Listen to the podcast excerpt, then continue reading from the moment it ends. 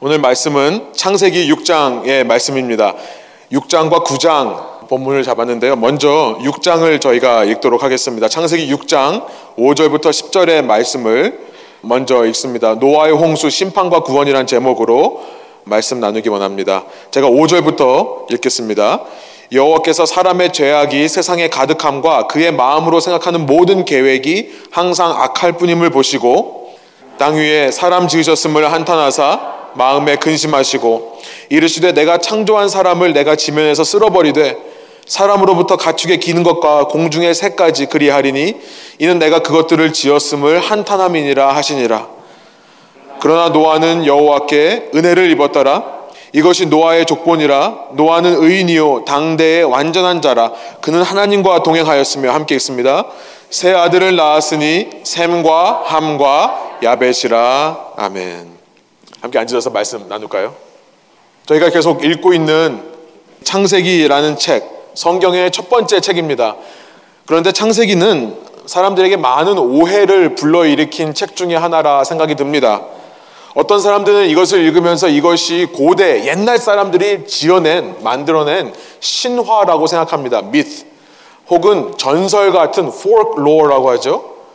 사람들이 지어낸 이야기라고 생각하고 이 책을 읽습니다. 또 어떤 사람들은요, 그 정반대편에 서 있는 사람들인데 이 창세기를 읽으면서 어떤 과학적인 혹은 어떤 역사적인 scientific proof 혹은 historical proof 과학적이고 역사적인 어떤 것들을 증명해 내려고 하는 노력을 한 것 같습니다. 그런데 창세기를요, 원어인 히브리어, 이 유대인들의 말입니다. 히브리어로 읽다 보면 이 책이 무슨 책인지를 더 분명하게 알게 됩니다. 이 책을 읽다 보면 같은 단어가 계속해서 반복하여 나온다는 것을 알게 되는데요. 그 단어가 뭐냐면 보여주시면 족보라는 것입니다. 지니알러지. 이 책은 창세기의 책은 족보의 책이라는 것을 알게 돼요. 우리가 오늘 읽은 말씀 중에 6장 9절에 보면 족보라는 단어가 번역되어서 들어 있습니다만 원어로 이것을 톨레도스라고 합니다. 톨레도. 근데 이 말이요. 6장 9절만 나오는 게 아니라 계속해서 이 창세기 전체에 나오는데 이 뜻이 뭐냐면요. 뜻을 보여주시면 후손이라는 뜻입니다. descendant. 혹은 사람에게 쓰이지 않을 때는 물건에게 쓰일 때는 무엇으로부터 유래된 것들 things originated from 무엇으로부터 나온 것들이라는 그런 뜻이에요. 처음 등장하는 곳이 어디였냐면 2장 4절에 등장했습니다. 2장 4절 제가 개혁개정으로 한번 읽습니다. 이것이 천지가 창조될 때에 하늘과 땅의 내력이니 여호와 하나님이 땅과 하늘을 만드시던 날에 이렇게 되어 있습니다. 여기 보면 똑같은 톨레도이라는 단어가 내력으로 번역되어 있습니다. 족보라고 번역하면 좀 이상하겠죠. 사람이 아니니까요. 그래서 한국어 성경이 내력. 우리 옛날 NIV에는 account. This is the account. 이렇게 되어 있습니다. 또 5장 1절에 이렇게 등장하고 있어요. 여기서는 계보라고 번역하고 있습니다. 이것은 아담의 계보를 적은 책이니라. 창세기가 무슨 책인지를 말씀해 주는 거죠. 이거는 족보책이다라고 말씀해 주는 겁니다. 그리고 세 번째로 이 단어가 등장한 것이 오늘 6장 9절인데요. 노아의 족보다 한국어 성경에는 이렇게 내력이다, 계보다, 족보다 다른 말로 번역을 하니까 이게 눈에 확 들어오지 않습니다. 아마 그래서 좀 더 창세기를 오해하는 것 같습니다만 우리 ESV 영어 성경을 보면 일관되게 generations라는 단어로 번역하고 있습니다. 이 책이 족보에 관한 세대에 관한 책이라는 것, 후손들에 관한 책인 것을 강조하는 겁니다. 이렇게 창세기를 읽다 보면 창세기 전체에 10번 이 단어가 나오고요. 10개의 족보가 이어져서 하나의 창세기 1장부터 50장까지의 책이 되었다는 것을 알게 됩니다. 족보책이에요. 족보를 말하고 싶은 겁니다. 제가 설교를 시작하면서 이렇게 좀 성경 공부 같은 말씀을 드리는 이유는 뭐냐면 창세기를 읽으면서 우리가 눈여겨봐야 될 것은 바로 사람들이라는 것을 말씀드리고 싶어서입니다. 사람들. 창세기는 족보에 관한 책이라는 것이에요. 족보에 관한 책은요, 다른 데 관심 있는 것이 아니죠. 이 땅의 시간의 흐름 속에서 어떤 사람들이 이 땅을 살았었는가, 그리고 죽었었는가, 그리고 그 사람들에게 있어서 하나님은 어떤 존재였는가, 하나님은 그들에게 어떤 약속을 주셨는가를 드러내고 싶은 책이 창세기라는 것입니다. 여러분 창세기는요 과학적으로 읽을 필요 없습니다. 역사적으로 읽을 필요도 없습니다. 혹은 이것은 사람들이 지어낸 허무한 신화다라고 이해하고 읽을 필요 없습니다. 이것은 사람들에 관한 이야기다라고 읽으시면 돼요. 그래야 우리는 이 책의 초점에서 벗어나지 않을 수 있는 것입니다. 여러분 기독교에서 하나님을 가리켜서 언약의 하나님이라고 합니다. 그렇죠? Covenant God 혹은 God of Covenant라고 합니다. 언약의 하나님. 여러분 우리는 너무나 쉽게 하나님은 언약의 하나님이다라고 하는데요. 이 언약의 하나님이라는 단어 속에 무슨 뜻이 숨어 있는지 아십니까? 여러분 언약이라고 하는 것은 하나님의 약속을 말합니다. 그렇죠? 하나님의 약속을 언약, 커버넌트라고 해요. 그런데 여러분 누구와 언약을 맺으시죠? 하나님이 언약을 맺는 대상은 누구입니까? 우리는 창세기를 보면서 하나님께서 하늘과 땅의 모든 것을 창조하셨는데 하나님은 그 어떤 것과도 언약을 맺으신 적이 없다는 것을 발견합니다. 오직 누구와만요? 오직 사람들과만. 사람들에게만 약속하시는 하나님이라는 거예요. 하나님의 관심이 뭔지를 알게 되는 거죠. 하나님은 사람들에게 관심이 있는 겁니다. 하나님은 디센던트, 후손들에게 관심이 있는 거예요. 바로 오늘 여러분에게 관심이 있는 겁니다. 우리 옆 사람하고 한번 인사해 볼까요? 오랜만에 눈을 마주치시면서 하나님은 너에게 관심이 있으셔. 당신에게 관심이 있으십니다. 예, 어색하시더라도 한번 해보세요. 하나님은 당신에게 관심이 있으십니다.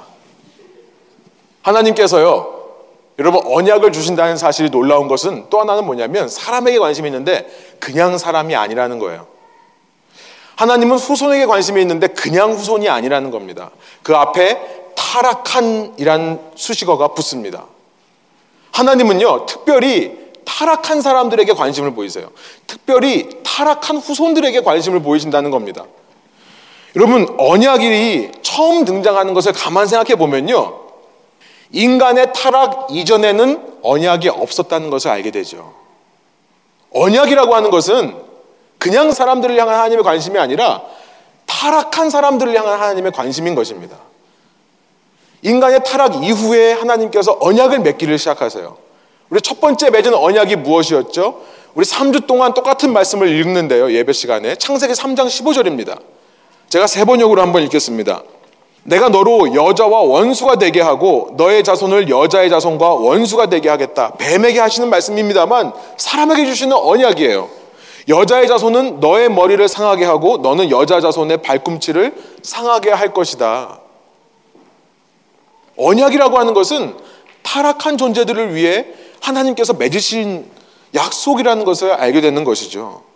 여러분 우리가 믿는 하나님, 기독교에서 믿는 하나님이 언약의 하나님이라고 하는 사실이 성경에 대해 하나님에 대해 우리에게 참 많은 것을 이야기한 것 같습니다. 타락했음에도 불구하고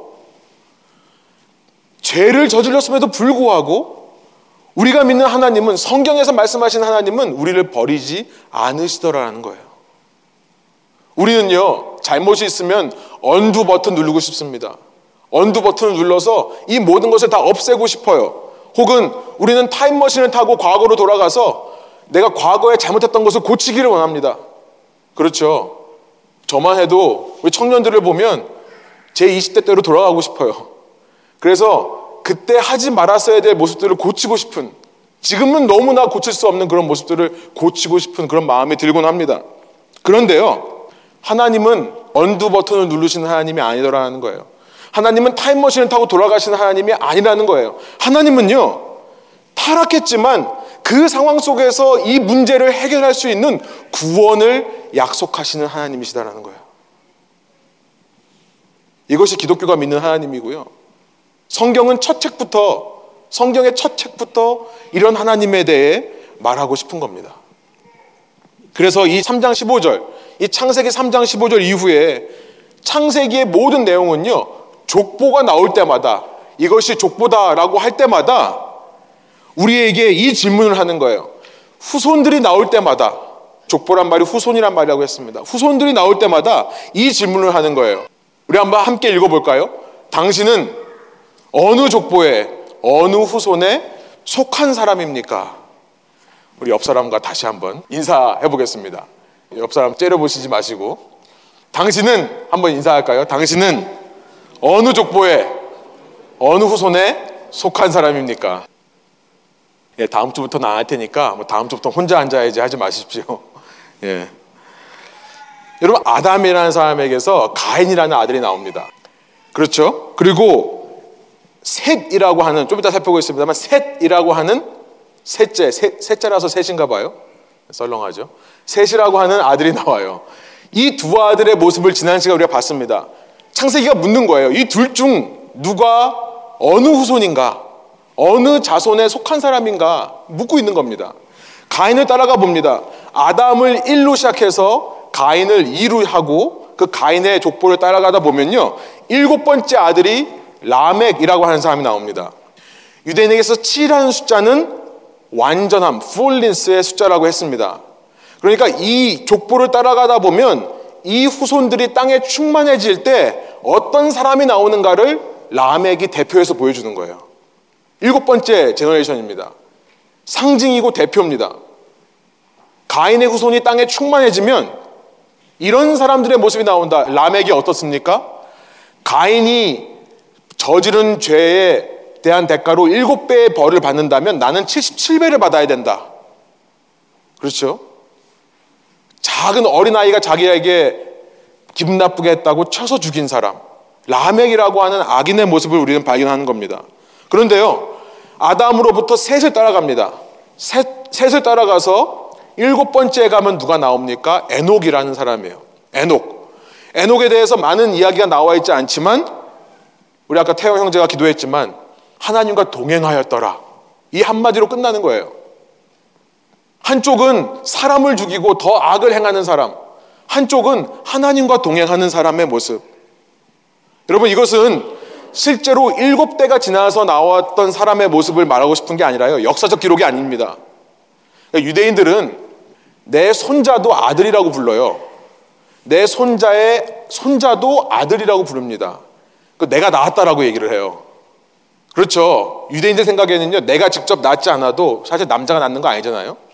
그러니까 여기 성경을 읽으면서 우리가 문자적으로 해석하면 안 돼요. 누가 누구를 낳았다, 남자가 낳는 게 아니잖아요. 근데 이 표현이 뭐냐면 내 후손이다라는 표현이에요. 내 후손이다. 그러니까 정확하게 지금 일곱 대가 실질적으로 역사적으로 지나갔는가 그래서 이걸 가지고 성경의 연대를 껴맞추고 이런 노력이 필요 없습니다. 창세기가 말하고 싶은 것이 이거예요. 사람에게 집중하는 건데요. 뱀의 후손은 시대가 지날수록 악한 사람들로 더 많아지더라. 그러나 여자의 후손은 대가 지날수록 하나님을 더 알고 사랑하는 사람들이 나타나더라. 그 이야기를 하는 겁니다. 그리고 나서 열 번째, 그 에녹을 따라서 세 generation을, three generation 더 내려가면 열 번째 아들이 누굽니까? 우리가 오늘 읽는 노아라고 하는 인물이에요. 10이라는 숫자도 굉장히 중요합니다. 10은 완전함의 숫자예요. completeness. 완전함의 숫자입니다. 그러니까 이런 얘기를 하는 겁니다. 노아 당시에 우리가 지금 6장을 읽어봤듯이 노아 당시의 사람들은 너무나 악해서 하나님이 얼마나 그들이 악했냐면 그들을 지으신 것을 후회하실 정도로 한탄하실 정도로 악했다. 그런데 하나님의 약속이 있는 하나님의 언약이 있는 그 언약을 따라가는 사람들을 가다 보니까 열 번째 사람 그 언약의 후손을 대표하는 완전한 사람은 노아라고 하는 의인이었다라는 것을 알게 돼요. 노아라고 하는 의인이다. 여러분, 이 노아의 얘기를 하면 좀 불편해 하시는 분들이 있는 것 같아요. 이런 질문을 하는 거죠. 왜 하나님은 노아만 선택하셨는가? 아니, 그 배 안에 수많은 사람들 들어갈 수 있는 거 아닌가? 근데 왜 노아와 그의 자녀들만 이 배에 탔을까? 노아만 홍수로부터 구해준 하나님, 속 좁은 하나님 아닌가? 편협한 하나님, narrow minded, 속 좁은 하나님 아닌가? 오늘날 바꾸어 말하면 이런 질문을 하는 겁니다. 제가 청년들에게 참 많이 듣는 질문인데요. 왜 예수만이 구원인가? 그런 질문으로 바꿔볼 수 있겠죠. 세상에 착하고 선한 사람 너무나 많은데 좋은 일 하고 참 귀한 일들 하는 사람 많은데 왜 예수 믿어야지만 구원받는다고 하느냐? 예수 믿지 않으면 아무리 착한 일을 해도 다 지옥 간다면 그거 너무 심한 거 아니냐라고 하는 질문이에요. 여러분 8절에 보니까 이 많은 사람들 중에 노아만 은혜를 입었다라고 되어 있습니다. 왜 노아만 여자의 후손일까요? 왜 노아만 그 배 타고 그 큰 배 밖에서 죽는 사람들은 너무 불쌍한 거 아닙니까? 저는 이렇게 질문하고 싶어요. 이런 질문을 들으면 저는 이렇게 질문합니다. 그러면 이 세상에 착한 사람이 구원을 받는다고 한다면 세상에 착한 사람이 있을까요? 과연 세상에 구원받을 만한 착한 사람이 있을까요? 그 기준은 무엇일까요? 라고 질문을 해봅니다. 여러분, 착하다는 기준으로 구원을 하신다면, 하나님께서 착한 사람들만 이 배 안에 들어가게 하신다면, 저와 여러분 중에 누가 들어갈 수 있겠습니까? 전 자신 있습니다 하시는 분 있으세요? 손 들면 미워할 거예요. 있으세요? 하나님께서 제가 지지난주 설교를 했습니다만 만두국에서 바퀴벌레가 나와도 그냥 조용히 이 음식점을 나가는 사람들만 구원하신다 그러면 법 없이도 살 수 있는 사람들 양심에 아무런 문제 없이 양심적으로 사는 사람들 남에게 큰 유익을 끼친 사람들만 구원하신다면 여러분 그거야말로 가장 잔인한 것이 될 것입니다. 정말 잔인한 것이 될 거예요. 선 행하는 게이지로 100이 되어야 구원을 받는다. 100 이상 넘어야 구원받는다. 그러면 99 된 사람은 어떡합니까? 아까워서. 우리가 그런 게이지에 100을 채울 수 있겠습니까? 여러분, 근데 기독교의 신앙의 시작은 뭐냐면 구원받는 조건으로 시작하는 게 아닙니다. 기독교는요, 구원받을 수 있는 조건을 따지는 것부터 시작하지 않아요. 기독교는 언약으로 시작한다는 겁니다. 그리고 그 언약은 타락한 사람들을 향해 있다는 거예요. 타락한 사람들을 향해 하나님께서 일방적으로 하시는 언약, 일방적으로 way. 물론 이것은 mutual agreement 상위 합의가 있는 겁니다만 하나님께서 먼저 말씀하세요. 늘 성경에 나오는 어떤 언약을 봐도 하나님이 먼저 말씀하십니다. 하나님이 먼저 일방적으로 initiate 하세요. 어떤 사람들을 만날 때마다요? 타락한 죄인을 만날 때마다. 여러분, 만약 누군가가 우리의 삶을 녹화한다고 생각해 보세요. 저는 그런 상상 많이 합니다. 특별히 컴퓨터 앞에 앉아서 뭔가를 할 때요. 요즘은 테크놀로지가 이렇게 가능하죠. 내 컴퓨터에서 하는 모든 것을 누군가가 해킹해서 볼 수 있습니다. 저는 일부러 그런 mindset을 가져요. 컴퓨터를 켜고 누군가가 날 보고 있다. 누군가가 날 보고 있다. 허튼 거 보지 말아야지. 이런 노력을 합니다. 그런데 실제로 누군가가 여러분 뇌에다가 와이어 해가지고요. 여러분이 보는 거, 여러분이 말하는 거, 여러분이 한 행동을 전부 지금까지 녹화했다고 생각해 보세요. 그 사람이 제 모든 삶을 녹화한 테이프를 가지고 아니면 비디오 파일을 가지고 제 앞에 서 있습니다. 여러분 그 사람 앞에서 당당하게 나는 정말 아무 문제 없이 살아왔다 말할 수 있는 분은 있으면 손 한번 들어보세요. 계십니까? 거꾸로요. 나는 그 파일 앞에서 나는 자신 없다 하시는 분. 손 드셔야 됩니다. 손 둘 중에 하나 드셔야 돼요. 자신 없다 하시는 분. 여러분 주의를 한번 들어보세요. 누가 손 들었나? 예? 누가 손 들었나? 여러분 저희 공동체는 이런 공동체입니다. 이런 공동체예요. 창세기가 묻는 거예요. 당신은 어느 쪽에 속한 사람입니까? 누구 후손에 포함된 사람입니까? 여러분 손든 사람들 방금 손든 사람들은요 전부 뱀의 후손입니다. 그거 아세요? 원래는 원래 우리는요 여자의 후손이 될 수 없는 자들인 것을 우리가 알아요. 그리고 하나님께서 우리를 택하지 않으셨다 하더라도 우리는 할 말이 없는 존재라는 거예요. 그런데 여기에 복음이 있는 거죠. good news, gospel이라고 하는 복음은 뭐냐면 그런 사람들에게 하나님은 second chance를 주시는 하나님이다. 또 한 번 기회를 주시는 하나님이다라는 것이 복음입니다. 창세기 6장 3절에 세 번역으로 읽습니다. 하나님께서 이 땅을 보시면서 정말 후회하세요. 내가 사람을 지을지 말걸.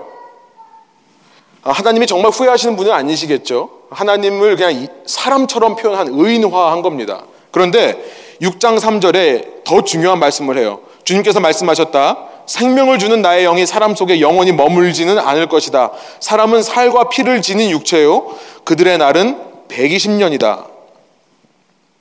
제가 하나님이라면 이렇게 서로 섞이지 말라고 하는데 다 섞여버리고 하나님은 여자의 후손과 뱀의 후손을 나누기를 원하는데 이 하나님의 아들들과 사람의 딸들이 함께 섞여 버려요. 하나님의 구원의 역사를 정면으로 반항하는 하나님의 언약을 정면으로 대항하는 사람들의 모습이 펼쳐지는 겁니다. 그런데 이런 상황 속에서 하나님 저 같으면요 다 그냥 쓸어버려요. 정말 언두 버튼 타임머신 타고 돌아가요. 그런데 하나님께서 뭐라고 하십니까? 사람의 인생을 120년으로 제한해야겠다. 내가 이 사람들 속에 영원히 머물러서 잊지 못하고 120년으로 제한해야겠다. 여러분 120년이라는 인생 긴 인생입니다. 얼마나 기냐면 120년을 살면서 하나님이 우리에게 주시는 그 second chance들 또 한 번의 기회를 받아들일 수 있는 정말 긴 시간이에요. 우리 아이들한테 그렇게 말하죠. 너 엄마가 말하는데 빨리 해. 아빠가 말하는데 빨리 해. 하나, 둘, 셋. 그렇게 하죠. 저희 애들은 하나 하면 벌써 움직여요. 그런데 하나님께서 우리에게 그렇게 하셨다면 너 여자의 우선이 될 수 있는 그런 모습을 보여. 하나, 둘, 셋 했다면 그리고 끝냈다면 그런데 하나님이 얼마나 언약의 하나님이신가 얼마나 은혜의 하나님이신가 120년 동안 참으신다는 거예요. 여러분 저희는 사람이잖아요. 저희와 똑같이 창조된 레벨에 달팽이가 있습니다. 그렇죠? 우리는 한 시간 공간 안에서도 달팽이가 걸어가는 거 기다려줄 수 있을까요? 저는 못 기다릴 것 같아요. 그런데 하나님은 시간의 제약을 받지 않으시는 영원하신 분이세요. 그 영원하신 하나님이 시간 안의 역사 속에서 120년을 기다려 주신다? 우리는 상상할 수가 없는 겁니다. 얼마나 많은 시간을 하나님은 오래 참고 인내하셔야 될까? 한번 생각해 보세요. 당연한 게 아닙니다. 우리는 이 땅에서 120년이라는 인생을 사는 동안 예수님을 찾고 만날 수 있는 수많은 기회들을 만나게 되는 것입니다.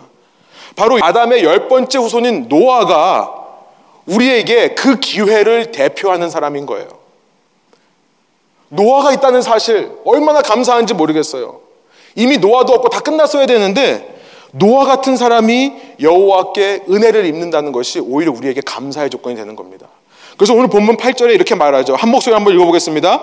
그러나 노아는 여호와께 은혜를 입었더라. 저는 이 은혜라는 말, favor라는 말이 다른 말로 second chance라고 저는 믿습니다. 노아의 존재는요, 결코 하나님을 속 좁은 존재로 만들 수 없는 겁니다. 오히려 노아가 있다는 사실, 그래서 아직도 인류의 역사 가운데 거기서 끝나지 않고 노아 시대 때 인류 역사 끝나버리지 않고 노아를 통해 그 후손들이 아직까지 살고 있다는 사실, 그 속에서 우리가 오늘 생명을 가지고 살아다는 사실이 우리는 원래 뱀의 후손이지만 하나님의 은혜를 입어 여자의 후손된 자들이 이 땅 가운데 있고 그들 가운데 우리가 속해 있다는 사실이 창세기가 외치는 복음인 것입니다. 믿는 사람들은요, 이 노아가 없으면 절망인 거예요. 노아의 이야기가 너무나 감사하게 되는 것입니다. 여러분 오늘 예배에 나와서 하나님의 말씀을 듣는 그 자체 우리의 삶을 향한 하나님의 또 하나의 second chance라는 것을 믿고 받아들이시기를 소원합니다. 여러분을 향한 invitation 초대장인 거예요. 여러분 그런데요. 그러면 은혜를 입고 끝납니까? 아니라는 것을 다음 절 구절이 말씀합니다. 은혜를 입었다면 은혜에 대한 결과로 나타나는 것이 의라는 것을 말씀하세요. 의. 우리 구절 한번 한 목소리 읽어보겠습니다.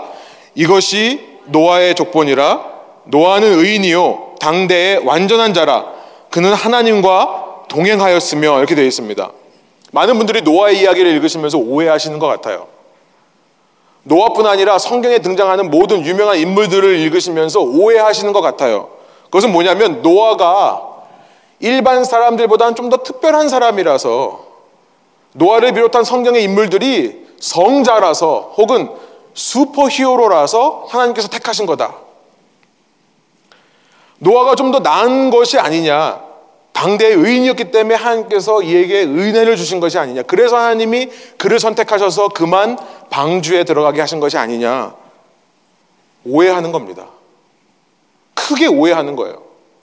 여러분 기독교에서 가장 중요하게 생각하는 것은 언약의 하나님이라고 했습니다. 그리고 그 언약의 하나님은 죄인들이 없으면 이루어지지 않는 모습이에요. 하나님의 언약의 하나님을 무시하는 말일 수 있어요. 하나님은 언약의 하나님이시기 때문에 말씀드린 대로 죄인을 볼 때마다 은혜를 주시는 분이십니다.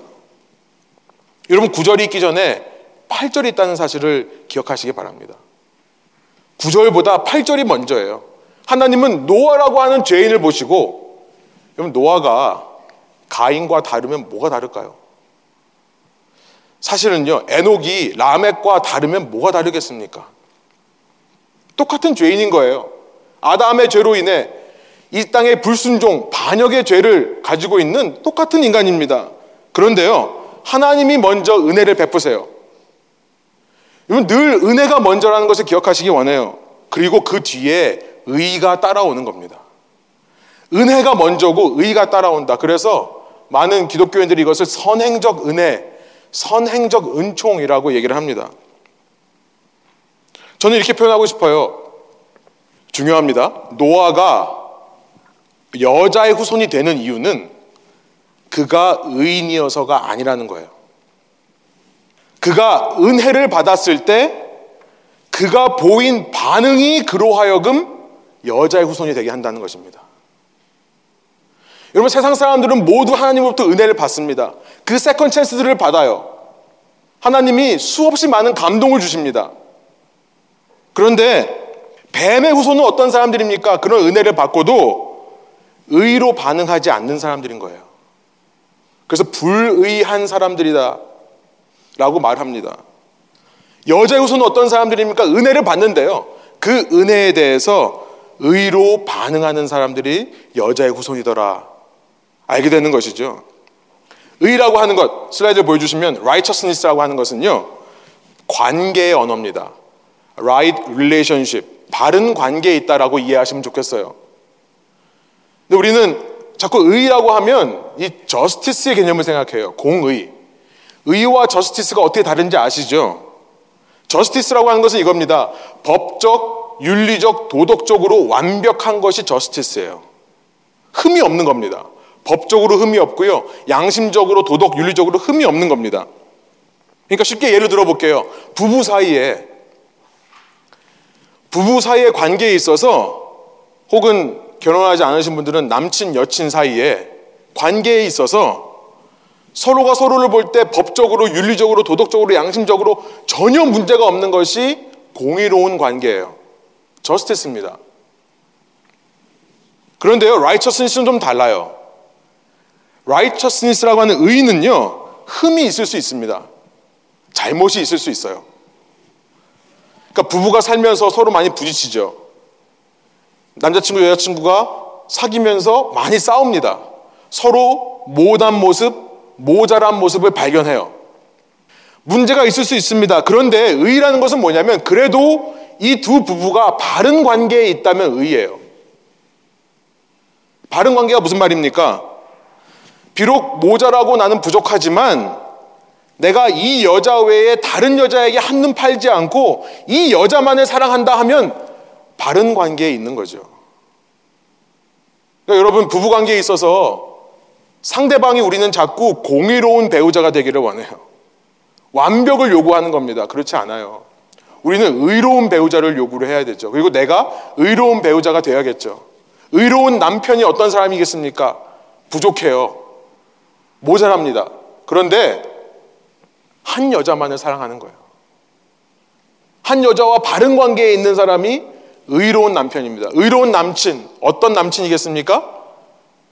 부족해요. 모자라요. 그런데 한 여자만 사랑하는 남친이 의로운 남친이 되는 거예요. 여러분, 은혜를 받은 우리, second chance를 받은 우리, 우리는 아직 문제투성입니다. 우리는 아직 문제가 많아요. 그런데요, 그 은혜를 주신 하나님을 하나님으로 인정하면 바른 관계 가운데 있는 거예요. 그럼에도 불구하고 나는 모자라고 부족하지만 그 하나님을 하나님이라고 인정하고 그 하나님을 사랑하는 자리에 있다면 그것이 우리에게 의가 되는 것입니다. 노아가 어떻게 여자의 후손인 걸 증명했습니까? 그가 완벽해서가 아니에요. 그가 공의로운 사람이어서가 아니에요. 그가 라멕과는 전혀 다른 삶을 살았던 사람이어서가 아니에요. 은혜를 받았을 때 내 속에 있는 부족함에도 불구하고 그럼에도 불구하고 하나님과 바른 관계에 있겠습니다. 의의를 보였기 때문에 여자의 후손을 증명받은 것입니다. 그래서 구절에 이 말씀이 있는 거예요. 여러분, 노아가 의롭다, 당대에 완전하다. 그 근거가 무엇입니까? 우리가 그냥 쉽게 지나가지만 그 근거에 대해서 구절이 이렇게 말씀합니다. 그는 이것이 노아의 족본이라 노아는 의인이요 당대의 완전한 자라 우리 노란 글씨 함께 읽을게요. 그가 하나님과 동행하였으며 노아를 의인되게 한 것은요. 하나님과 동행했기 때문에 그런 거죠. 여러분 동행한다는 말이 무슨 말입니까? 하나님을 하나님으로 인정한다는 거예요. 이제 창세기서부터 시작해서 이 모든 역사 가운데 성경의 책들이요. 모든 역사를 조명하면서 거기에 나오는 후손들에게 관심을 보이는데요. 그 후손들에게 하나님이 반복해서 하시는 말씀이 있습니다. 내가 너희의 하나님이 되고 너희는 내 백성이 될 거다. 하나님이 원하는 것은 완벽함이 아니에요. 하나님이 원하시는 것은 도덕적인 윤리적인 완전함이 아닙니다. 이것만을 원하시는 거예요. 너희의 하나님을 나로 인정해라. 너희는 나의 백성이 되어라. 그것이 하나님과 동행하는 것입니다. 이를 통해 여자의 후손임을 증명받게 되는 거죠. 노아가요, 하나님을 얼마나 동행했는지요. 하나님을 얼마나 하나님으로 모시고 살았는지요. 그가 한 일을 생각해 보세요. 그 큰 배를 만듭니다. 그 큰 배를 얼마나 오랫동안 기간이 걸렸는지 성경은 말하지 않아요. 얼마나 오랫동안 지었는지는 모르겠지만 그 오랜 기간 동안 노력해서 그 배를 짓습니다. 한 번도 비라는 것을 본 적이 없는 사람이 한 번도 하늘에서 물이 떨어지는 것을 본 적이 없는 사람이요. 그걸 대비해 배를 짓는 거예요. 얼마나 많은 사람들이 비웃었겠습니까? 그런데도 그 일을 하는 거죠. 게다가 그 많은 동물들을 데리고 그 배 속에서 여러분 저는 배 만든 것도 대단하지만 저는 정말 못할 것 같아요. 그 배 속에서 1년 동안 물 위에 떠 있으면서 그 많은 동물들과 함께 있어야 된다? 미칠 것 같아요, 저는. 그런데도 노아는요, 하나님을 하나님으로 인정하고 이 말도 안 되는 일을 하더라. 누가 아무리 어떤 욕을 하고 세상 사람들이 아무리 비웃는다 하더라도 자기의 갈 길을 끝까지 가더라. 뱀의 후손은 뭡니까? 하나님이 버리셔서 하나님이 선택하지 않아서 그들이 뱀의 후손이 된 게 아닙니다. 그들은요, 100% 자기 의지로 불순종하는 거예요. 100% 자기 의지로 그럼에도 불구하고 계속해서 second chance, 이 favor, 은혜를 부어주시는 하나님의 손길을 거부하는 겁니다. 그럼으로써 자기가 뱀의 후손이라는 것을 증명하는 거죠. 모든 동물은 다 하나님을 순종합니다. 하나님이 두 쌍씩 들어가라 그러면 모든 동물은 다 그 배 안으로 들어가요. 하나님이 못 들어오게 하신 거 아닙니다. 세상 사람들을 못 들어오게 하신 것이 아니에요. 자기의 자유의지로 끝까지 그 배에 안 들어간 것입니다. 여러분, 하나님은요, 공의로우신 하나님이시기도 해요. Just God, God of Justice. 그렇기 때문에 뱀의 후손을 심판하시는 것이 맞습니다. 그런 하나님을 우리가 믿을 수 있을 거예요. 잘못에 대해서 그냥 넘어가는 사람 우리는 신뢰할 수 없습니다. 죄에 대한 값, 잘못에 대한 값을 반드시 치르고 넘어가는 것을 우리는 신뢰할 수 있을 것입니다. 그러나 그는 동시에 의로우신 하나님이세요. Righteous God. God of righteousness. 그래서요, 인간이 아무리 실수하고 아무리 문제를 일으켜도 창세기 3장 15절에서 맺으신 그 언약, 창세기 3장 15절에서 사람과 맺으신 그 약속을 끝까지 이루어 가시는 하나님이십니다. 그 약속을 보여주는 것이 노아예요. 노아가 없으면 우리가 얼마나 소망이 없을까요? 인간이 맺는 계약은요, 컨트랙은요, contractual agreement. 한쪽에서 깨면 이건 브리치 됩니다. breach of contract. 깨어져요. 그런데요. 하나님께서 사람과 맺은 약속, 이 언약이라고 하는 것은 사람이 아무리 깨고 부수고 아무리 찢어놔도 하나님은 계속해서 그 깨어진 언약, 찢어진 언약을 싸매셔요. 다시 보완하시고 다시 리뉴하시고 다시 어멘드 하십니다. 다시 회복하세요. 여러분 우리 두 번째 본문이 바로 그 이야기를 하고 있습니다. 무지개 언약이라고 하는 노아 언약이에요. 우리 8절부터 11절 한번 한 목소리로 읽어보겠습니다. 하나님이 노아와 그와 함께한 아들들에게 말씀하여 이르시되 내가 내 언약을 너희와 너희 후손과 너희와 함께한 모든 생물 곧 너희와 함께한 새와 가축과 땅의 모든 생물에게 세우리니 방주에서 나온 모든 것 곧 땅의 모든 짐승에게니라 내가 너희와 언약을 세우리니 다시는 모든 생물을 홍수로 멸하지 아니할 것이라 땅을 멸할 홍수가 다시 있지 아니하리라. 이 무지개 언약은요. 노아의 언약이라고 하는 이 무지개 언약은 창세기 3장 15절에 여자의 후손의 언약을 하나님께서 이어가시는 모습을 보여주는 겁니다. 여러분 노아가 있다는 사실이 얼마나 감사한지 이 노아에게 주시는 언약이 얼마나 감사한지 그럼에도 불구하고 또다시 second chance를 주신 하나님 이것이 발전되어서요 성경 전체는 이 언약에 관한 얘기입니다 이 노아의 언약이 발전되어서 아브라함의 언약으로 넘어가고요 아브라함의 언약이 다윗의 언약으로 넘어갑니다 하나님께서 끝까지 내가 너를 놓지 않겠다라고 한 약속이에요 그리고 수많은 선지자들을 통해 그 약속을 말씀하시다가 마침내 예수 그리스도의 약속으로 그것이 이루어집니다. 마가복음 14장 22절부터 25절이에요. 세 번역으로 제가 한번 읽겠습니다. 그들이 먹고 있을 때 예수께서 빵을 들어서 축복하신 다음에 떼어서 그들에게 주시고 말씀하셨다. 받아라. 이것은 내 몸이다. 또 잔을 들어서 감사를 드리신 다음에 그들에게 주시니 그들은 모두 그 잔을 마셨다. 그리고 예수께서 말씀하셨다. 이것은 많은 사람을 위하여 흘리는 나의 피, 곧 언약의 피다. 내가 진정으로 너에게 말한다. 이제부터 내가 하나님의 나라에서 새 것을 마실 그날까지 나는 포도나무 열매로 빚은 것을 다시는 마시지 않을 것이다. 예수님께서요, 십자가에서 달려 돌아가시는 그 바로 전날 밤에 제자들과 함께 식사하시면서 빵과 포도주를 나누시면서 이 포도주가 상징하는 것이 내가 너희를 위해 맺는 언약의 피의 언약을 상징한다라고 말씀해 주시는 거예요. 예수님의 이 언약으로요. 창세기부터 시작된 이 모든 하나님의 약속이 완성됩니다. 여러분 유대인들은요 언약할 때 포도주를 마셨다는 사실을 아세요? 예수님께서 지금 내가 하나님 나라에서 새 것으로 포도주를 마실 때까지 다시는 포도주를 마시지 않겠다. 이게 무슨 말씀인지 아세요? 유대인들은 언약을 할 때, 약속을 할 때요, 약속의 시작과 끝에 포도주를 마십니다. 그러니까 포도주를 마시고 약속을 한 다음에 그것이 다 끝나면 그때 함께 모여서 다시 포도주를 마심으로 이 모든 언약의 관계를 끝내요. 지금 예수님이 그 말씀을 하시는 겁니다. 내가 너희와 지금 언약을 시작하는데 마지막 나라에서 내가 이 모든 걸 다 이룰 때까지 기다리겠다라고 말씀하시는 거예요. 유대인들은 안식일에 들어갈 때도 안식일의 시작을 포도주로 시작하고요. 안식일의 끝을 포도주로 끝냅니다. 결혼할 때도 그러죠. 처음 남편 될 이 신랑이요. 이제 아내의 집을 찾아갑니다. 이 유대인들의 결혼 풍습에 대해서 말씀드린 적이 있어요. 이 남자가요. 결혼한 남자가 신부의 집을 찾아가서 신부의 아버지와 거래를 합니다. 그러니까 지금처럼 막 남자 여자가 눈 맞아서 결혼하는 시대가 아니라요. 남자가 여인의 소문을 듣고 그 아버지를 찾아가요. 그래서 갈 때 보통 자기 아버지와 함께 갑니다. 그래서 네 명이 테이블에 가서 앉아요. 신랑과 신랑의 아버지, 신부와 신부의 아버지가 네 명이 앉습니다. 이야기를 할 수 있는 것은 오직 남자들에게만 허락되었어요. 유대인들은요. 그러니까 이 신부는 혼자 여자가 그냥 가만히 앉아 있는 거예요. 그러면서 이 세 명이 딜을 합니다. 내가 결혼하면 이렇게 이렇게 할 거고 이렇게 이렇게 할 거고 결혼에 대한 신부값으로 얼마를 주셔야 되고 이런 걸 negotiation을 해요. negotiation을 하다가 이제 맨 마지막에 어떤 걸 하냐면요. 잔을 갖다 놓고요. 포도주를 마시는데요. 이 negotiation 하는 과정을 지켜본 신부가요.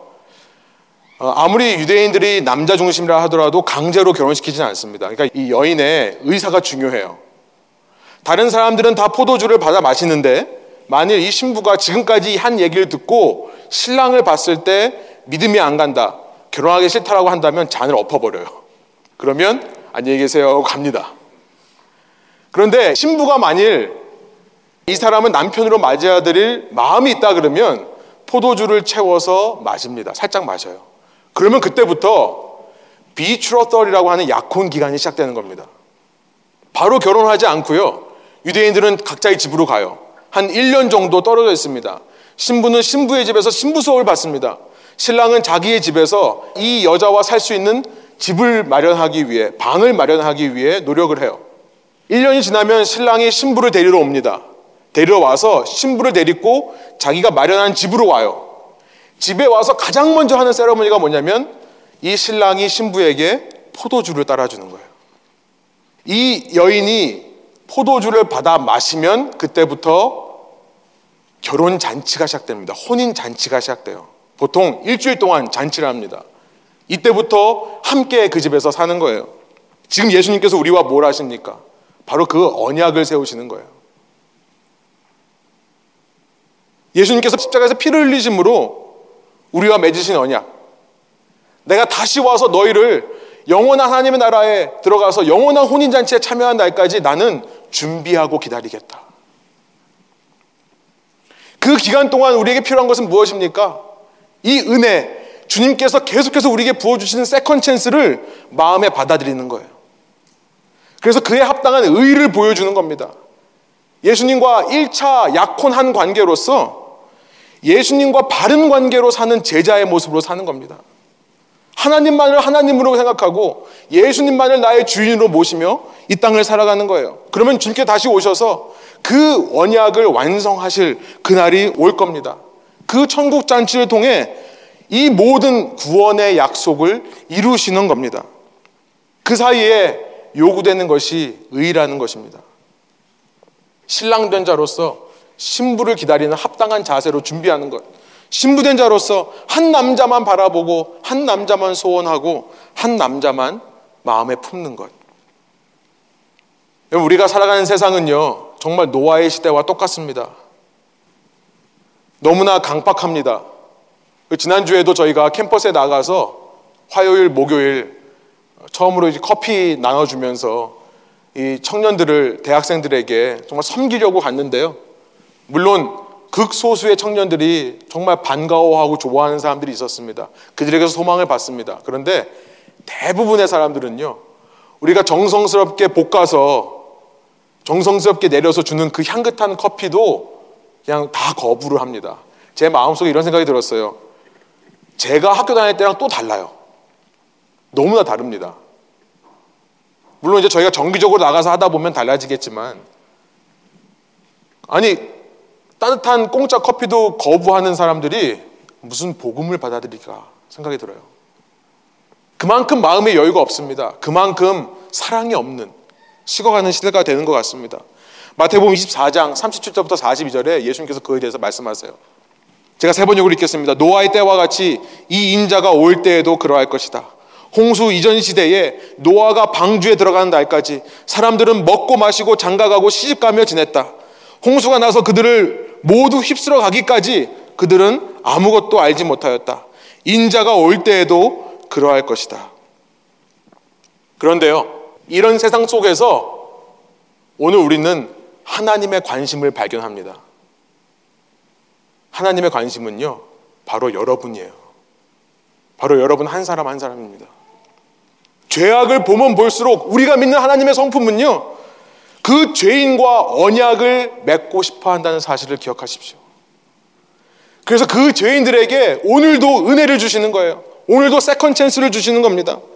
우리가 해야 할 일이 무엇입니까? 예수님께서 말씀하세요. 우리가 해야 할 일에 대해서 40절부터 42절 말씀합니다. 제가 읽겠습니다. 그때 두 사람이 밭에 있을 것이나 하나는 데려가고 하나는 버려둘 것이다. 두 여자가 맷돌을 갈고 있을 터이나 하나는 데려가고 하나는 버려둘 것이다. 우리 함께 있습니다. 42절. 그러므로 깨어 있어라. 너희는 너희 주님께서 어느 날에 오실지를 알지 못하기 때문이다. 우리의 할 일은요, 깨어 있는 겁니다. 깨어서 의로 반응하는 거예요. 바른 관계로 반응하는 것이죠. 우리의 진짜 사랑이 누구인지 착각하지 않는 겁니다. 우리의 진짜 주인이 누군지 망각하지 않는 거예요. 그리고 은혜 안에서 우리가 어떤 존재인지를 잊지 않는 겁니다. 여러분, 은혜 안에서 우리가 어떤 존재입니까? 우리는 더 이상 뱀의 후손이 아닙니다. 은혜 안에서 우리는요, 더 이상 죄인이 아닙니다. 예수 그리스도의 피값으로 산 신부인 줄로 믿습니다. 소원하옵기로는요, 예수님의 우리를 향하신 이 은혜를 생각하시면서 구체적으로 내가 어떤 적용을 해야 될까? 여러분의 삶의 순간 속에서 예수님을 떠올리시면서 여러분 각자 적용하시기 원합니다. 또 우리가 이후에 모인 소그룹에서 그런 것 마음들을 함께 나누시길 원합니다. 소원하옵기로는 여러분과 언약을 시작하시고 그 언약이 맞춰지는 날까지 기다리고 계시는 우리 신랑 되신 예수님을 생각함으로요. 은혜에 합당한 의로 반응하여서 이 시대에 정말 주님의 마음을 기쁘게 해드리는 정말 주님을 사랑한다 고백하는 저와 여러분 되시기를 소원합니다. 의에 합당한 삶을 사시기를 소원합니다. 우리 함께 기도하겠습니다. 하나님 이 시간 주님께서 이 세상 가운데 노아를 주셨다는 것이 너무나 감사합니다. 노아를 통해 하나님께서 사람과 맺으신 그 언약을 오늘 우리의 삶 속에까지 이루시는 것이라 믿습니다. 예수님 안에서 우리가 그 후손에 포함된 자가 되었사오니 주님 주님 다시 오시는 그날까지 우리의 삶에서 의로 말미암아 바른 관계로 말미암아 은혜에 합당한 삶을 살아갈 수 있도록 인도해 주시고 의로 말미암아 내가 여자의 후손이라는 것을 증명하며 깨닫는 저희들 되게 하여 주옵소서. 그런 저희를 통해 이 강팍하고 사랑이 식어가는 세대 가운데 더욱더 많은 주님의 후손들이 생겨나기를 소원합니다. 우리를 통하여 이루실 일들을 생각하며 주님 저희가 노아와 같이 복음의 증인으로 믿음의 증인으로 하루하루 살아가게 하여 주시고 그것이 수많은 사람들에게 이 시대 도시에 있는 특별히 젊은 영혼들 도시에 있는 모든 이민자들의 삶 속에 영향력으로 역사하게 하여 주옵소서. 감사드리며 예수 그리스도 이름의 영광을 위하여 기도합니다.